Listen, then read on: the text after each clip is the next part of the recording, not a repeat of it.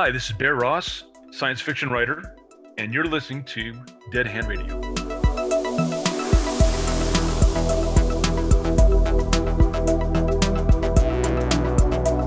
Welcome to Dead Hand Radio. Glad to be here. Thank you very much. Uh, do you go by Bear or is it John? Yeah, I go by both. Uh, you know, full legal name is John Bear Ross. Uh, the publisher decided we'll just chop the John off. Uh, so, all right, man, I'll call you Barry. So let's get into this, man, because I want to learn a little bit more about your background. I saw that you're in the military, but I'll let you take it from here and just give me, uh, you know, your background and how you got interested in science fiction. Uh, well, uh, I'm kind of a Cold War kid, or to, towards the end of the Cold War kid, Cold War kids. I was uh, born in '75, so I'm like solid right in the middle of Gen X. Uh, graduated high school in '93, so I saw the tail end of, of things as far as uh, the Cold War aspect of things goes. Uh, I was born down in Yuma. Uh, my mom uh, remarried a naval officer uh, when I was nine, and we went over to Japan. Spent three years in Japan. Uh, spent a year in Seattle, and then down to Alameda, where the nuclear vessels are, and then ended up in Vegas, where my dad worked in the tunnels at the test site. He did contract oversight for the Navy. Uh, so I graduated high school in Vegas, like I mentioned before, but uh, I've been all over. Uh, I got to see multiple locales, multiple cultures. Uh, grew up in, you know, they seem to be scary times looking back at it now. And uh, from from Vegas, went to university, flunked out, joined the Marines, uh, came back to Vegas, uh, worked in the casinos, doing valet and security, and ended up at the uh, nuclear test site as a security and then later as, as maintenance. That's basically the, the resume for me. Uh, what got me into science fiction was no matter where we moved, my mom made sure we had a uh, access to the library.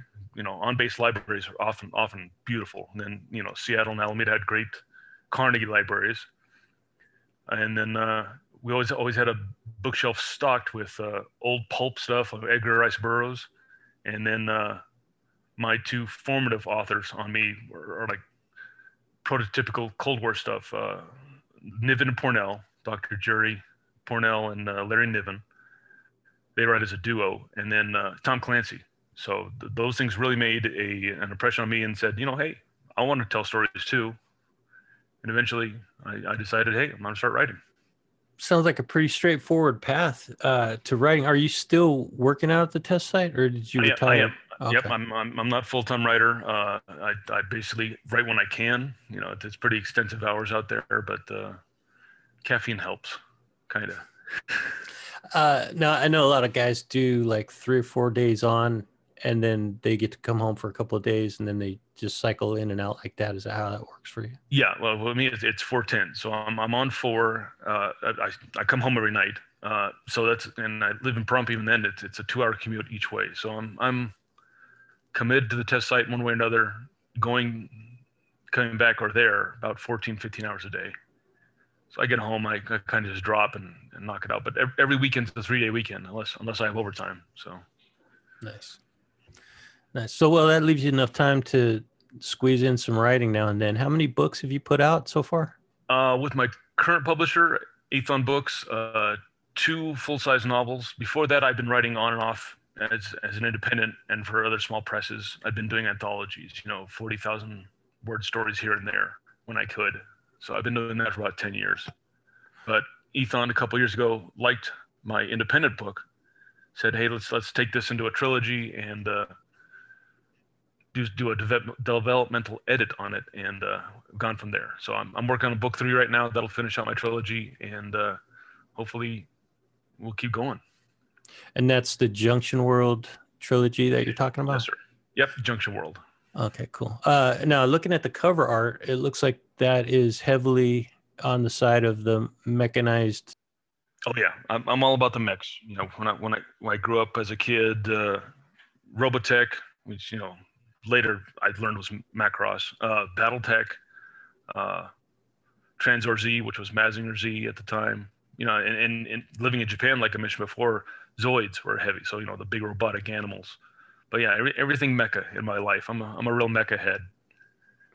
Very cool. Uh, do you want to talk a little bit about the backstory for your, novel? I mean, um, like how how did it come into being, and uh, what gave you the idea for uh, writing about mechs? Um, well, uh, no matter what I write about mechs, it's just just it's like breathing in and breathing out. Junction World was kind of a unique setting. It's kind of like a, uh, a mixture of uh, like Blade Runner and Stargate and uh, a couple, you know, dark noir settings, but with giant uh, interdimensional portals ringing this this uh, this pocket dimension. You know, the place is about a, I base it on Vegas basically. Uh, I I uh, I figured it was this place about 100 miles across. Uh, no one knows why it's there or how it got there, but uh, it's a central nexus for all these different places to meet. It's a place between worlds, kind of. And so uh, these uh, overlords, I call them the gatekeepers, or they call themselves the gatekeepers, have basically captured this place. It's, it's constantly changing hands. They, they're, they're currently in control, and their method of control is not only regulating commerce through the gates, but uh, also setting up uh, uh, like bread and circuses like the Romans, you know, a mass distraction sports, so that they, they, they snatch these people out of time or, or peril, bring them back to junction world, uh, record them fighting each other in these mechanized arenas and broadcast that as another source of revenue and, and pacification basically. Cool. So the gladiator arenas uh, with mechanized armor. Yeah, and I, I, I don't know if if people read the books. The, you know, the first book is uh, I have a, a couple neat to me uh, structured gladiator sequences, and then eventually, as you keep reading the book, a rebellion starts, and it just starts. It turns into straight, or not straight, but uh, science fiction military carnage. So but it starts off all nice and neat where people just killing each other in the arena, and uh, pretty soon they start killing each other everywhere. okay, cool. So yeah. it, it, sounds like it turns into a full blown ri- uprising or rebellion, similar to that one of Spartacus. Kind of, yeah, and, and and along the same lines, the gatekeepers, the, these little blobby overlords, they they maintain control not just with the arenas, but active control with their own uh, army of of 3D printed people. You know, they call them the, the Model Nines, Niners. And so the Niners eventually, and it, rebellion's been bred out of them, but eventually, you know, you can't keep rebellion out of life. Life finds a way. So, so eventually, the the, the Niners uh, turn, and uh, hilarity ensues, and that's what book three is about right now. Okay, so you said everything you write has to do with mechs, but where did that like spark come from? Uh, when when I was a kid, I, you know, uh, Transformers. You know, I, I like I said, I was born in '75, so about uh, 82, 83. You know, Transformers came online. 84, I started watching, uh, or 85, somewhere in there. I was watching uh, Robotech. Uh, I got back to the states. BattleTech had just started, so uh, it, it's just always been uh, thrilling to the inner eight-year-old in me of of these giant walking tanks uh, you know, striding across the land and, and blowing stuff up. So I don't think I've really progressed beyond eight. I, I I think all of us have an inner child that's just screaming to get out. Some yeah. of us have the creative outlet to allow that to happen, which is amazing. Yeah. Did do you think your time in the military uh, as a Marine Corps or as a Marine uh, had anything to do with your interest in telling stories? I think so. Uh, you know, I, I, never went to war. Just let me. Um, so, I, but I did do my time. I was between wars. I was in from from '95 to 01, and before 9/11 kicked off, I was out. It was unfortunate because I wanted to go. That's that's how they train you. Um, my time as Marine uh, helped me see how you know action would go down. I mean, even even if I've never been in a combat situation, you can extrapolate and put yourself in there through training and, and the general mindset yes this would work yes or no that wouldn't work and you, you put put it through the sci-fi filter and uh, you, you want to make it so that i've always said i want things to be that uh, uh, modern combat soldier can pick up my stuff read it or look at it because I also sculpt and say, yeah, I can see things going that way. You know, it might, might be laser beams and, and uh, jetpacks, but I can still see things going that way. People are still going to be people until we get replaced by robots. Yeah. Were you more of a book reader or a movie lover when you were growing up? Uh, I read a lot of books. Uh, TV was restricted in our house, but we still got to see movies. Uh, wasn't a lot of time for cartoons. We had to earn our hour of daily TV, so we had to be very uh, specific in what we we uh, watched. And uh, but yeah, yeah, growing up, I, I always had my nose in a book. My my eyes went bad real early because of it. I was in I was in glasses by the time I was twelve, I think. Do you still read avidly? I don't have nearly as much time as I'd want to. Uh, you know, I uh, writing takes up a lot of my time. Audiobooks gives me a chance to uh, take things in you know keep up with the competition, see what everybody, see what the latest trends are going, and uh, and and still keep my finger on the pulse, and uh, and not take up time that otherwise be by writing. And I, I do I I have a big bookshelf here. I reread the one my my touchstones, the ones I love, about once a year, when I can. But uh, I've you know I, I have a pretty good memory, so you know once once you're reading a section, oh I've read this before, I love this part. I, I just re- refresh that in, in the in the in the head unit, but but uh, not nearly as much time for reading anymore, unfortunately. So, name some of the books that you go back to on a regular basis. Uh, I just uh, reread uh, Red Storm Rising by Tom Clancy. Love that book. Uh, you know, possibility of a, of a conventional uh, Warsaw Pact NATO war in in uh, in Western Europe. Um, I try and reread uh, Footfall by uh, Larry Niven and uh, Pournelle every year.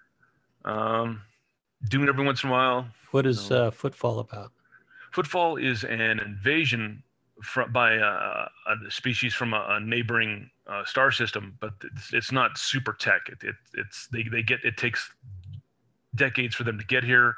We see them all the way in. We, we, we meet them and they, they blow us out of the sky and begin their invasion but it's it's clunky and it it, it shows the uh, the differences. One of Niven's laws is there there are minds that think like yours but differently, and so he really uh, does a beautiful study on uh, herd mentality, alien versus us. You know, they're like big elephants. So it's like elephants versus monkeys here on, on planet Earth. So it, it, it turns into guerrilla warfare with, with them tearing the hell out of us from orbit until we can launch a counterattack. So it, it, it's it's a it's one of my favorites. A- any others? Uh, oh, geez, look at my. Ah, man. I mean, I, just, I love them all. I mean, but, but I always go back to Niven, Pournelle, Heinlein a little bit, uh, some of the classics, a little bit Asimov. Um, and then from there, I, I just delve into my comic books too. oh, cool. Yeah, I'm a big yeah. comic book. Well, I, I'm less of a comic book uh, aficionado nowadays, but I have a pretty good collection. I go back and reread some of the comics that I have occasionally. I just love the artwork, man. I'm a yeah. I'm a big fan of the artwork. Very visual person. Yeah, my, I, I, I, am on that front as well with you. Uh, I collected hardcore, you know, like everybody did in, in the 90s at my age. But uh, yeah, so I've I have a couple long boxes in the garage, but uh, my favorite uh, artist of all time is an English guy named uh, Alan Davis. That that he's just smooth, beautiful artwork. I love his pencils. Uh, what are some of the books he's drawn? Uh, Excalibur. He's done a lot of runs on X Men and Justice League, but most people know him from his his big run in Excalibur in, in the mid 90s. He did Clandestine in the early 2000s. Um, Captain Britain when he was still over in England. He did a lot of uh, a lot of stuff over there before he became huge and came over to America. Obviously, not not that huge if, if nobody's heard of him, but uh, but yeah, he did a couple great runs on uh, on uh, X Men that most people recognize. Um, what uh, what other uh, comic book titles do you do you find, or I mean, are you interested in? I, I liked a lot of the uh, like the Jim Lee X Men run. Uh, you know, when when X Men turned into X Men One with a the four four uh, cover debut. Uh, a little bit DC. I liked uh, I like Dan Brereton stuff, a lot of painted stuff. Alex Ross, I love Alex Ross's painted stuff. Um, a lot of the image stuff. I liked Erik Larsen's initial run on Savage Dragon.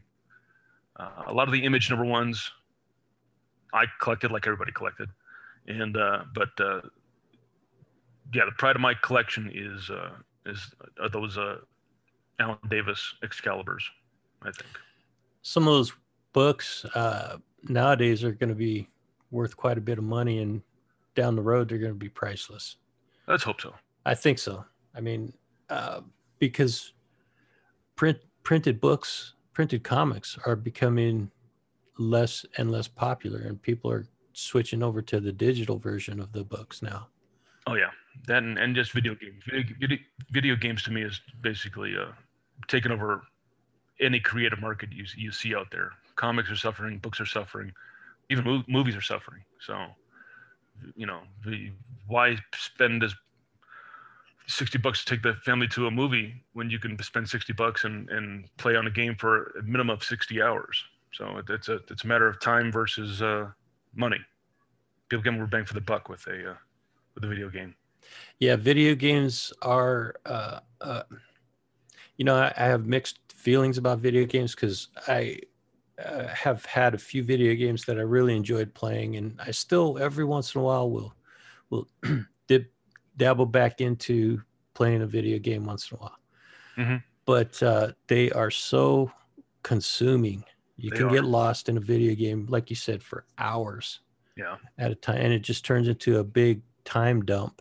I don't consider it a waste of time because, you know, unless you're doing it eight hours a day, seven days a week, you know, eight or more hours a day, and you're not trying to do anything positive with your life yeah. in that situation then it could be a a negative. Yeah I, like i said i have a 17 year old that's what he does. Okay. Uh, oh, as long as he gets his homework done as long yeah, as he's yeah. you know gets good grades I can't, uh, I, I can't give him too much guff because he's bring, still bringing home straight a's and he's, he's still doing college courses while he's in high school. So i have to i have to let it go. Yeah, but for uh, for a grown man who's trying to make a living, and provide for his family, to spend oh, that yeah. much time and not earn an income doing it. Yeah, uh, yeah, that's a that's a detriment to his way of life. It does, but you know, I, I figured he can be a kid for now, and pretty soon he can hit the hard wall of reality. I'll let him be a kid for now. Right, but but I'll, even I'll for, I mean, I I talked with um, uh, J. Clifton Slater. I, I yeah, don't know. Yeah. You, you, know him? Yeah. Oh yeah, I know him well. Good um, I just recently met him, and he is a nice guy. But he tells me he plays video games every once in a while now. He does. He does. Yeah. Trip. he's in his seventies. Cool. Yeah. Yeah, he's knocking it out. That's it's good. very cool. And I think video games is just another way of entertainment. It's just a way Correct. to, you know, clear your mind and have some downtime, and but you're still using your brain. Yeah. To solve problems. It's yeah, a, still be stimulated, but you get to shut the ugliness of the world out. So. Yeah. Exactly. So yeah, I think there's certainly a place for video games. I just think that um, it, it's a shame that it's taking over every other enter, enter, entertainment uh, that's out there. So what what I would like to do is talk a little bit theoretical and um, get into some of the history and some of the future of science fiction. Are mm-hmm. you are you comfortable talking about stuff like that? Sure. Okay. Um, now, the the Cold War is has always been an area of fascination for me, and I try to tie in the Cold War with every conversation I have on this podcast. And a question that ha- I've been asking um, my guests recently, a lot of them have been writers, um, filmmakers, artists, creative people. Uh, how do you feel that the Cold War has impacted the creative arts? Uh, you know, throughout the late 40s through the early 90s. Oh, monsters! It was basically it had its fingerprints and everything that happened. I mean, uh,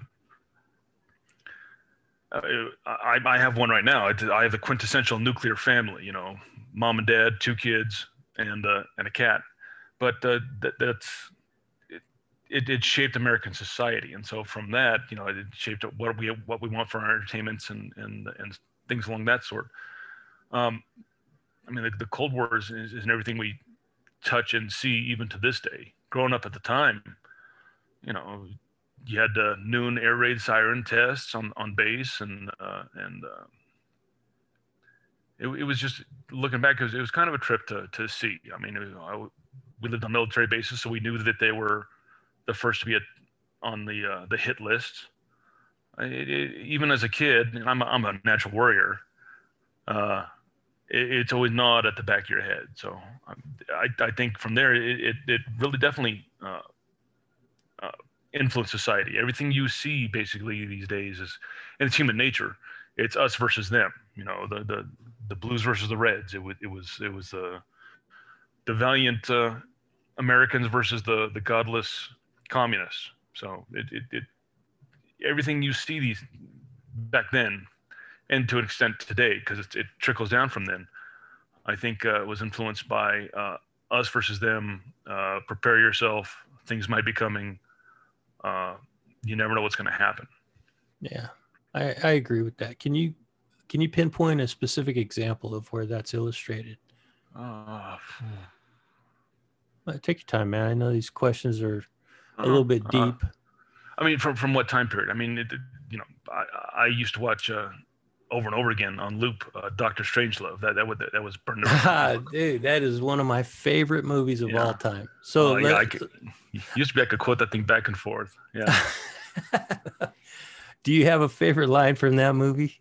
Uh, you know, uh, you know the the, the classic one. Uh, you know, gentlemen, you can't fight in here. This is the war room. But uh, yeah, good, good one. Uh, uh you know, would you like a uh, would you like a cigar? And there's no, thank you. I don't support the work of uh, of capitalist stooges. Oh, only commie yeah. stooges, huh? Yeah.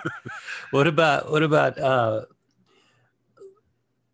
let's see, Slim Pickens in the uh he's the colonel, Colonel Kong.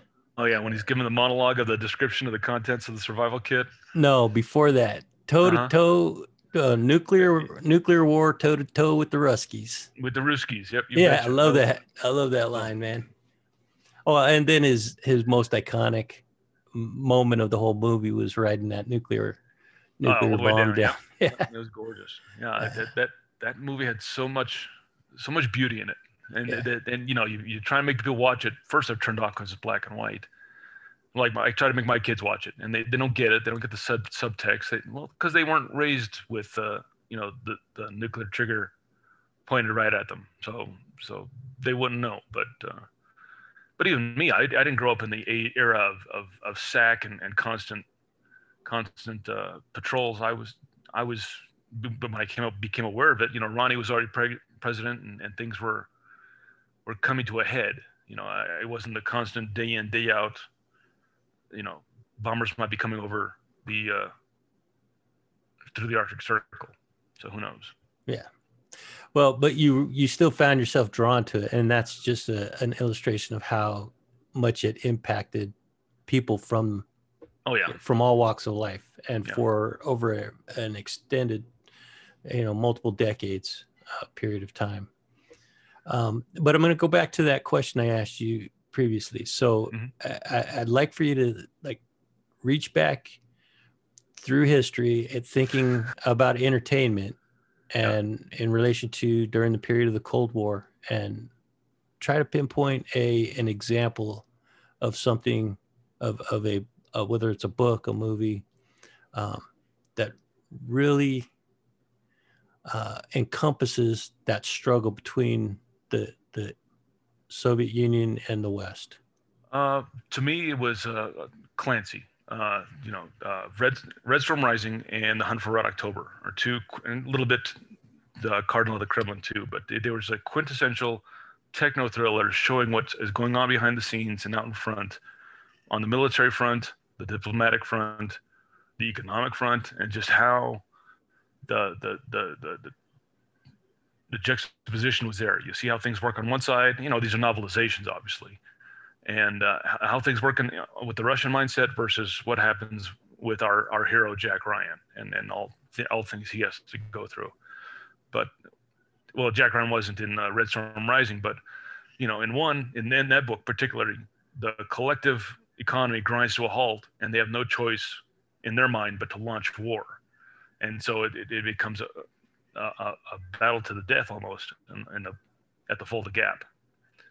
So to me, it, it, comes down to that. You know, the, these two philosophies, their weaknesses, their strengths, coming to a head, toe to toe, T seventy two to M one instead of nuclear combat. But uh, that, that was that was a great tanker book to me. Yeah, keeping it conventional, it, it seems like that would make sense, but you know, if one side seems to be losing, how long are they going to wait until they do uh, launch a counter strike with nuclear Correct. weapons? And they and they address that in the book. You know, they, they oh, were on okay. the verge, on the verge of uh, throwing in the Soviets were on the verge of uh, launching nukes, and then uh, I won't ruin it. I mean, it's a 35, 40 year old book, but but uh, things change in the book. So just as things are about to happen, things change. So it's uh do you uh, do you explore uh, the concept of nuclear warfare in your books? I do, I do. Uh, the, with the gatekeepers, the little guys in charge of uh, of uh, Junction World, they have these things called pressure nukes. They're they're, they're not full on uh, fission or fusion warheads. They're, they're basically uh, they have a little force field in them that that takes a minimum amount of material, and uh, and so it, it, they they don't go. I would say they're more in the range of maybe a kiloton at the most. They're, they're more precise nukes if such a thing can happen. So, so the, you know, to maintain their control along with their clone army and and uh, arenas, they also have this central battery, the central tower in the middle of the Junction World, where they can, you know, if you start acting up or things start coming through the gates, they nuke it. And it's it's, but they don't make the whole place a wasteland. They just they introduce these precision pressure nukes that that knock the hell out of everything within you know 100 200 meters. Hmm. uh, so does the whole uh, does the whole story unfold within this little pocket universe? Or uh, yeah i mean uh, explore the do, do they have contact with other universes? They do. They, uh, the first book i try and introduce the world. I set try and set things up in the first book and show our main character and the struggles she has to go through and then in the second book, I take her through one of the world gates to perform the mission that she has to get done and show a little bit more of the world up, up that stream. You know, there's eight streams basically of, of gate networks that lead to Junction World. And so she goes through one gate and doesn't even make it that far, only two or three worlds in. But you basically have to hop from world to world, kind of like Stargate. And uh, and and uh, she has to perform her mission there and somehow get back but uh, it it it is uh, it's it's a steady steady exposure. I, I can't dump too much because it, it, the way I've created the universe is just it's it's it's huge. It's, it's, I have infinite worlds, infinite possibilities. Comes down to, to one central locus. So I had to pick one spot and say, okay, we're gonna start from here, go from go to there, and maybe maybe it'll branch out into a, a whole science fiction universe where we get away from the main character and, and start things from a different perspective because there's there's millions of perspectives out there. Yeah, yeah, you could go really anywhere with that. Yeah, it's a pretty open universe. How did the concept of multiple worlds make it into your novels? Uh, I've I've always been a fan of alternate realities, alternate histories, that type of stuff. Uh, hell, I think I think you can go back to the beginning of it was uh, the you know mirror universe with uh, the original series Star Trek. You know, every, everybody evil had a uh, a goatee or a mustache, and that's how you knew they were the uh, dark, the mirror universe. Like the mirror universe Spock, for example, had that evil goatee. So,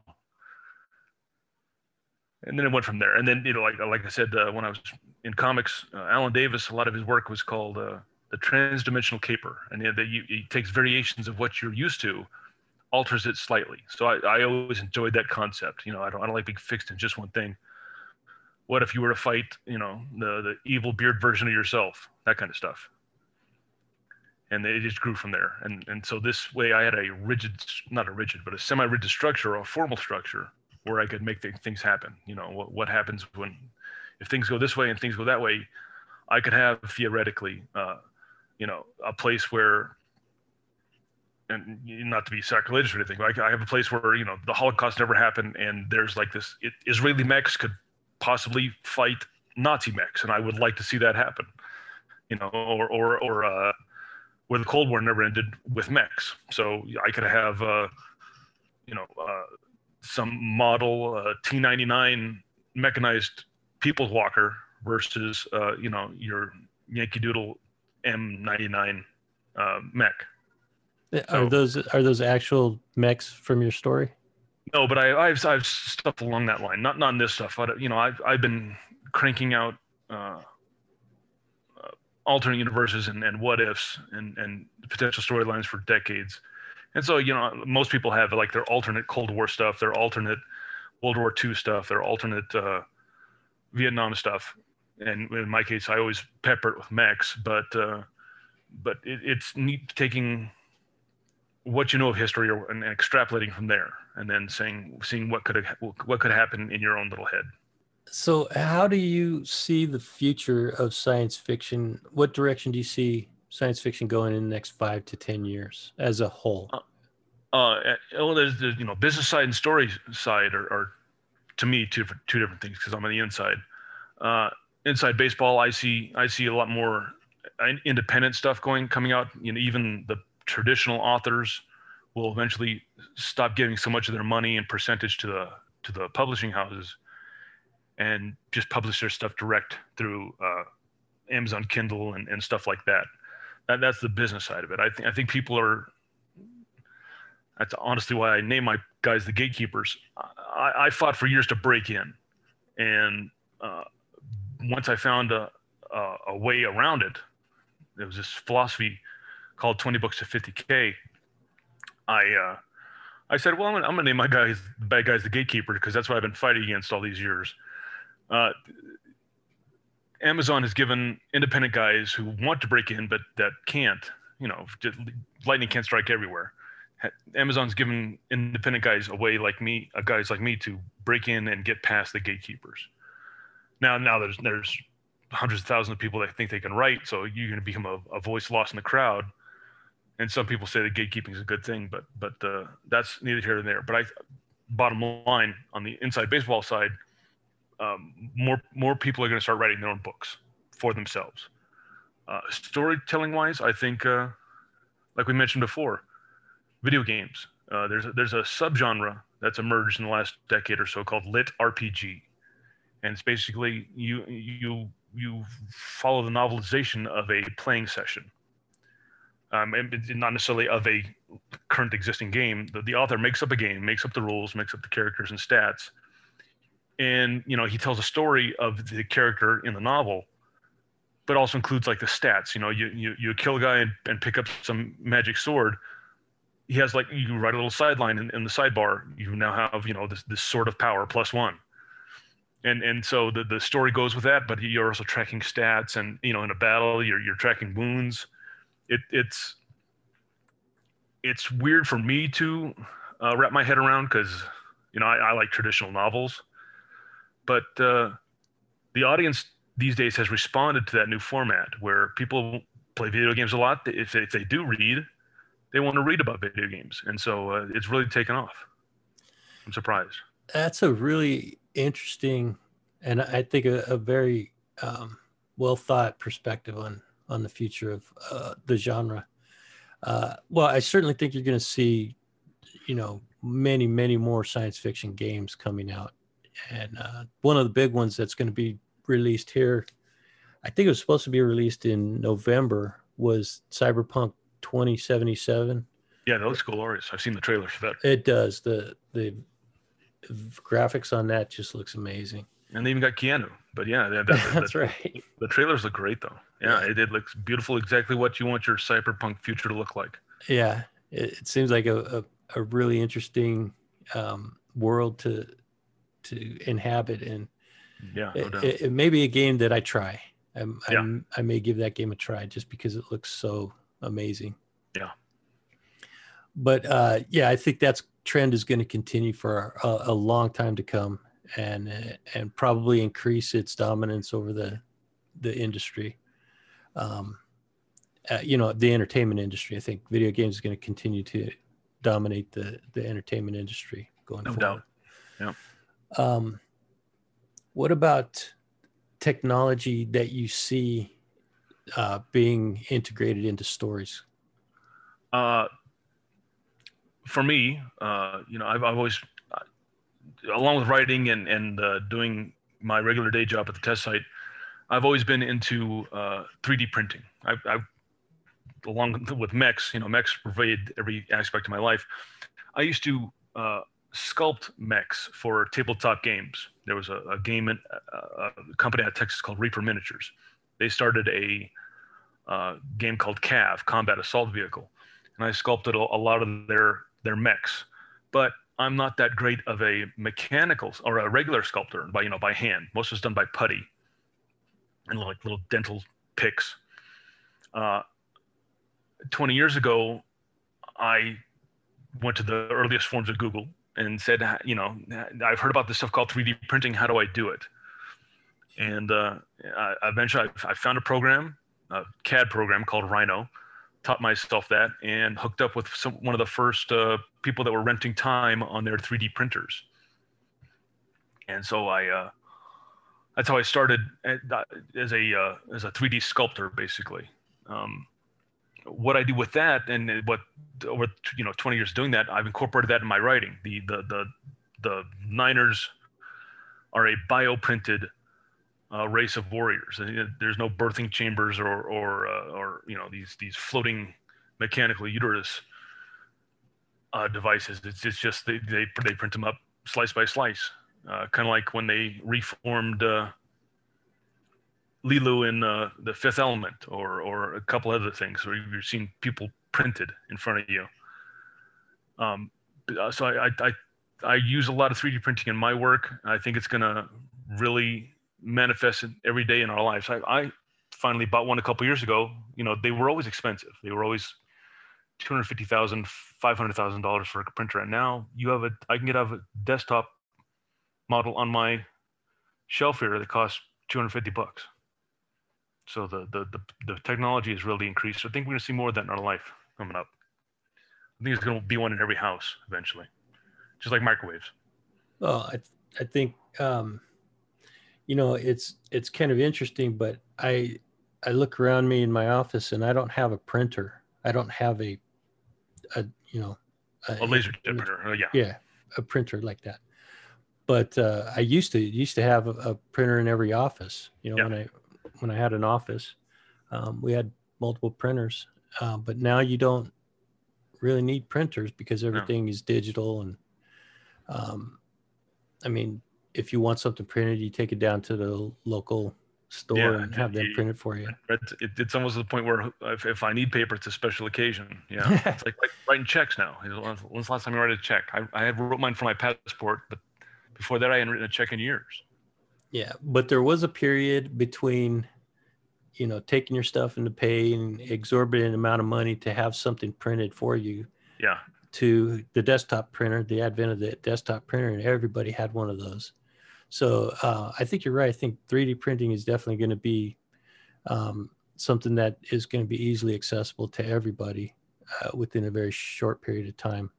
Yeah. Um, I think it's interesting that you have already uh, delved into the idea of bioprinting because that's something that's just on the very cutting edge of science right now. They're just yeah, barely barely getting into bioprinting certain organs, and I don't yeah. even know if they've had success with it yet. They're, they're trying. They, they, they, I think the Israelis are, are uh, supposed to be on, on top of a lot of this stuff. You know, they they basically do a lattice work that that and then print within that lattice. And I'm hoping for a, uh, a new liver someday, as much beer as I drink. Control P, new liver, please. Thank you. I'll take it. Yeah, they, uh, I, um, I was keeping up on that kind of stuff there for a little while, but I, uh, you know, I have so many interests. Yeah. And uh, I go through phases. So there, there will be a time where I go revisit and look into all that stuff and, and the uh, technology advances so fast. It it, it, yeah. it is like drinking a fire hose. I mean, we're we're also plugged in these days that uh, if if you even if you go into a specific niche like uh, biomedical printing, uh, you'll still get lost because there's so much going on all around the world. And it doubles every six months or something like that. Isn't isn't that? Uh, well, I'm sure. I, at a uh, exponential rate. I think yeah. I, that, talking about that old uh, processing power law. Oh, yeah. 18 months or so. Yeah.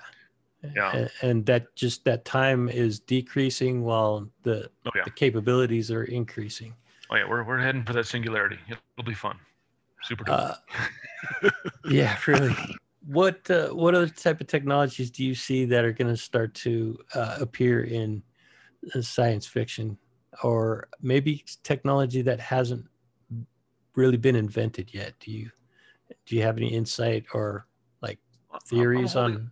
I'm holding over some uh, some breakthrough in propulsion you know, interplanetary propulsion. I, I don't know if uh, we'll ever break the, the, the light speed barrier in conventional space. You know, maybe we'll warp through things or you know open wormholes from here to there. Uh, but uh, I'm hoping I want to get off this planet. So I, I always tell my people I, I want to die a cyborg in a different gravity well. I, I don't want to stay on this mud ball anymore. So uh, I, am hoping that we can somehow break through and get to Mars within a matter of days, if not weeks, instead of months to possibly years, depending on where the orbits are. So I, I'd like to be able to, you know, to me, I'd like to be like the Expanse. You know, we can get across the solar system in a, in a couple weeks or so. As huge as, as it is, I, I, I still want to be able to traverse at least my local solar system. So I'm hoping for a, a breakthrough in propulsion. Yeah, that would be amazing. I know that uh, there's a lot of speculation going on with. Uh, I'm sure you're you're familiar with the Nimitz incident with the uh, that back in the 2004, um, they were tracking some unidentified okay. objects. Oh yeah, yep, yep. And uh, there's a there's a strong theory that they're putting out that that uh, um, the propulsion for those is some kind of gravity it, some kind of reactionless drive or, or some, some kind of anti-gravity to, to use a loose phrase but yeah i, I hope so. I, hopefully we already have it and you know we're just waiting to spring it on us but uh, yeah. I don't know. Yeah it would be cool. And you know if if if we have stuff like that now or if we're on the verge of inventing stuff like that um, hopefully it wouldn't be much longer that we would be able to use that through space as well. Yeah, I mean it's a, it's a big universe, and we've been broadcasting, "Hey, we're here, we're here" for at least a hundred something years since Marconi, and so eventually, though, those signals are going to reach somebody. Then they're going to say, "Hey, let's investigate that little backward planet," and uh, hopefully, we can uh, at least meet them. You know, it, it's like the whole uh, Columbus analog. If if if if the Indians had sailed out to meet Columbus in, in large ships, do you think they would have been, uh, you know, overrun and, and, colonized, or do you think it would have been more mutual, you know, that kind of thing? Yeah, UFOs are a, a, topic of intense interest for me as well. I do. I've I've had a couple people on the podcast who have experienced stuff that they cannot explain. One guy even saw something through night vision goggles when he was in the desert of Jordan mm-hmm. back in the, I think the early 90s, mid 90s. And uh, he saw something up in way up in the sky, outer, uh, you know, close to the edge of the atmosphere, is uh-huh. what he estimated. There's no way of knowing for sure, but um, it was moving so fast and made multiple passes uh, right above his location he doesn't know what it is, and he doesn't think that it was man-made. I mean, the universe is what estimated to be 14 billion years old. Uh, our solar system is only 4 billion years old. There's 10 billion years of history before we even came around. So there's got to be something out there. If we're here, somebody else has to be here and might be dead already. But uh, the, the, the universe is just too big for there not to be aliens. Whether they can get here, maybe. We'll figure it out, hopefully.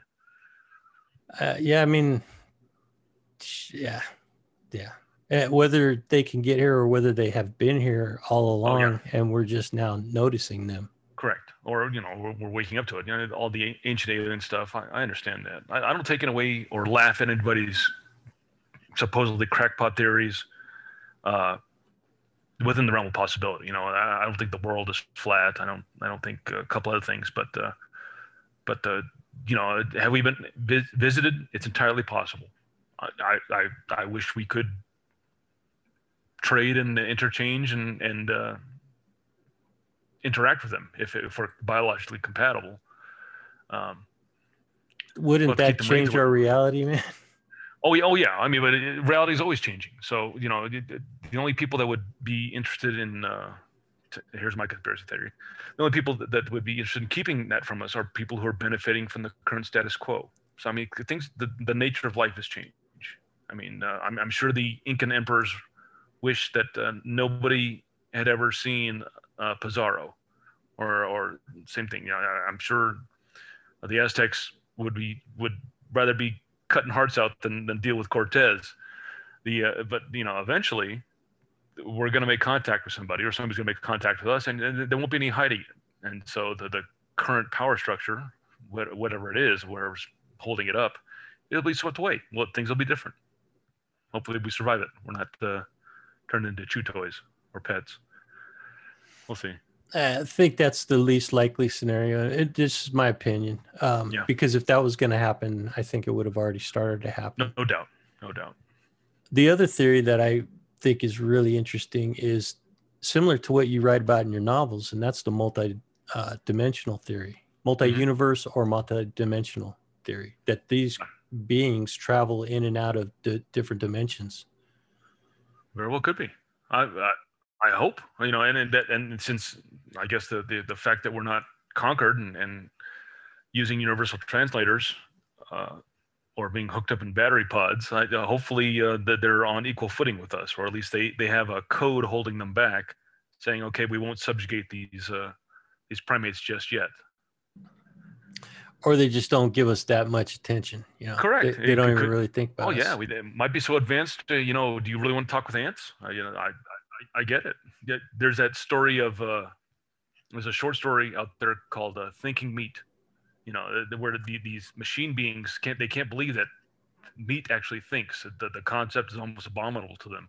So they decide to say, "Yeah, we'll we'll, we'll mark this sector as uh, as uh, nothing found because we don't want to deal with thinking meat because the thought of that is just abhorrent." Meat that thinks. Can you imagine? wow. Yeah. Yeah. I um you know that's it, it's funny that you say that because i'm a vegetarian but it's not oh, yeah? because yeah it's not because i don't believe in in killing animals you know for for food yeah uh you know i, I used to enjoy a good steak well you know just as much as yeah, health, health, concerns you know your lifestyle change i understand no yeah, worries yeah um yeah there's a point in time where if you want to continue to live a quality of life you got to change something yeah yeah i'm drinking less you know the hangovers are getting meaner uh, it, it's I'm, I'm trying to keep myself in shape. It's getting harder. You know, losing losing 10 pounds is not the, you know, a week's worth of work like it used to be. Now it's a month or two to lose 10 pounds, and I could put it back on in a weekend, easy. Man, I. I wish I could lose 10 pounds. Oh. I walk every day for like an hour and a half. I mm-hmm. I eat a minimal diet, and I just can't take take weight off for some reason. I know. I, it's just it's no fair. But, you but, know, I'm, you know, I'm 54 now, so my metabolism is slowing down with age. Oh yeah, um, yeah, 45. I'm, I'm same way. I'm just, uh, man. And I see my my 17 year old just laying on the couch, like, damn it, boy, get up, get up before you end up like me. Oh well. Yeah, well, and his metabolism is burning overtime oh, right yeah. there, so oh, he could he could go eat two hamburgers, a yeah. pile of fries, and a milkshake, and burn yep. it off by the time he gets up. I remember when yeah, about 25 is when I hit the wall. But yeah. until then, I was I was just a slayer of buffets, just absolute. I would wreck things, and uh, I could have been a competitive eater, I'm sure, because like I a hollow leg, but uh, not anymore. That's for sure. That's a dangerous job. Now I, have heard I've heard that people died over. Oh, I don't like it. That. You know, yeah. tear tearing their esophagus out or yeah. all kinds of stuff. I you know, no thanks. It's a rough way to make a living, man. Yeah, you know. 50 hot dogs. What? Yeah. Yeah. or, I, I, don't know how many point, they eat, but that's crazy. I, I like food, but uh, yeah. I can, there's probably no joy in them eating at all. It's just, all right. Just, yeah. For sure. Yeah. Anything, once you make it competitive, then it loses a little bit of its allure. Correct. You know, and then you're focused on the winning because, yeah, you know, You're not really the- enjoying the process. You're just focused Yeah. on the winning. Yeah, it takes the the, the the the leisure and the gastronomical joy out of it. You just yeah, just wolf it down. Yuck. No So let me. Uh, why don't we uh, try to wrap this up, and sir. I give you an opportunity to talk about um, what you're working on next. I, I know you mentioned uh, the the next edition of your series, Yep. um, but is there anything that you're getting ready to put out um, other than what you've already talked about? Well, I have a few irons in the fire, but right now, uh, you know, uh, Junction World Book One was called Defiance. Uh, Junction World Book Two is called Breakthrough, and then the, uh, Junction World Book Three, which I'm in the middle of right now, is called The Headhunters War. Uh, that's that's basically the rebellion, and that'll get that'll get settled. Uh, I don't know if my publisher want to keep going with this or not. If if not, I'll I'll just revert back to my indie roots. I've always had a uh, a superhero project in the works not not hero, superhuman, because they're definitely not heroes. But I think uh, you know stuff like the boys and stuff has, has definitely taken the wind out of my sails as far as people say, oh, well, you're just copying the boys. Like, no, I've I've actually been doing this since '95 off and on. But uh, there's there's only so many plots out there that you could do. I have a, I have a military fantasy thing. I mean, I wrote a short story where this this cadet goes through like a magical Marine Corps boot camp. A lot of my own experiences from boot camp are in that thing and eventually, you know, he, he we progressed to a, a whole war between uh, this magical the mage corps and and uh, whoever they're fighting. I, I think that the main enemies in this short story are like this army of necromancers. So it's gonna be a life versus death kind of thing. Uh, so I, I I I don't know if it's just ADD or what, but I have like a million different ways I can go, and uh, I, I won't lack for for uh, writing material anytime soon, with or without uh, a way forward. Because I do have a way forward. I can I, I can get around the gatekeepers. Not not that my own publishers are gatekeepers. They're just trying to do what's right by them. But if they decide, you know, we don't really want this or keep going with this, I can still keep going, and uh, we'll see. Uh, that's good. Any idea when we will see the next edition of the of the series out? Oh, Steven uh, Rhett sent you, didn't they? That's my publishers. I don't know. they, they emailed you. No, uh, you know, between the life and reality, uh, there have been delays. Uh, I'm not as far along as I should be. I should be done by now, but I'm only halfway through, and so uh, Just like, Between- uh, is it a year out or six months? What? what? uh, I would say six months. So yeah, yeah. Well, once I get in their hands, uh, you know, editing takes a month or two between revisions, and then uh, and then uh, they'll they'll publish it direct through through Amazon, and uh, it'll be all- all available in like ebook and softcover. And then if we find somebody to pick it up an audiobook, it'll be on audiobook as soon as uh, as soon as we can find a, an actor who can take it on.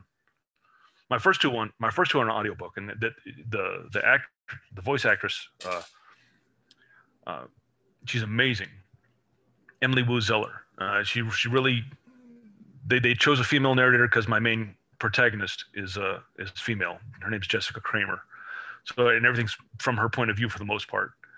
Uh, it's about her struggle, and so Emily really brought a, an amazing amount of characterization to my uh, my silly scribbling. She, she really she she just nailed it. Uh, so, are those books uh, more um, adult fiction or young adult?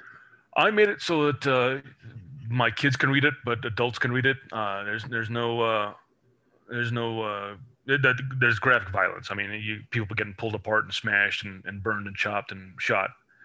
Uh, so there's violence. There's not a lot of sex. Uh, I made up my own profanity.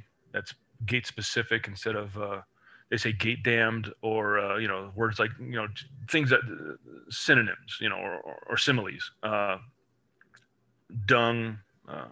Go vent yourself stuff like that you know you you you, you- hear it you know how it'd be used but i don't want to assault anyone's sensibilities. Plus it, it works for in universe too. You know they, they- of course they're going to develop their own dialect. So that their profanity you know their their word for the infernal depths is, is the void. The void surrounds all of junction world. Uh, so what the void do you think you're doing? That kind of stuff. So i, I i've worked the lingo a little bit uh, but yeah there's violence. Not a lot of language unless you are looking for it. Not too much sex. One of one of the uh, races is a, a, a line of of rebellious uh, pleasure androids called the War Dancers, and they they overthrew their masters, and uh, they're they're more on a path to bliss, but it's not overt. It's not sexual. So I don't I don't get graphic in with sex and profanity, but because uh, I wanted my kids to be able to read it, you know, a pair of high schoolers, but uh, there there is some some uh, some bone breaking, some some flesh rending rendering in there, rending. It it it gets pretty brutal on the violent side. Okay.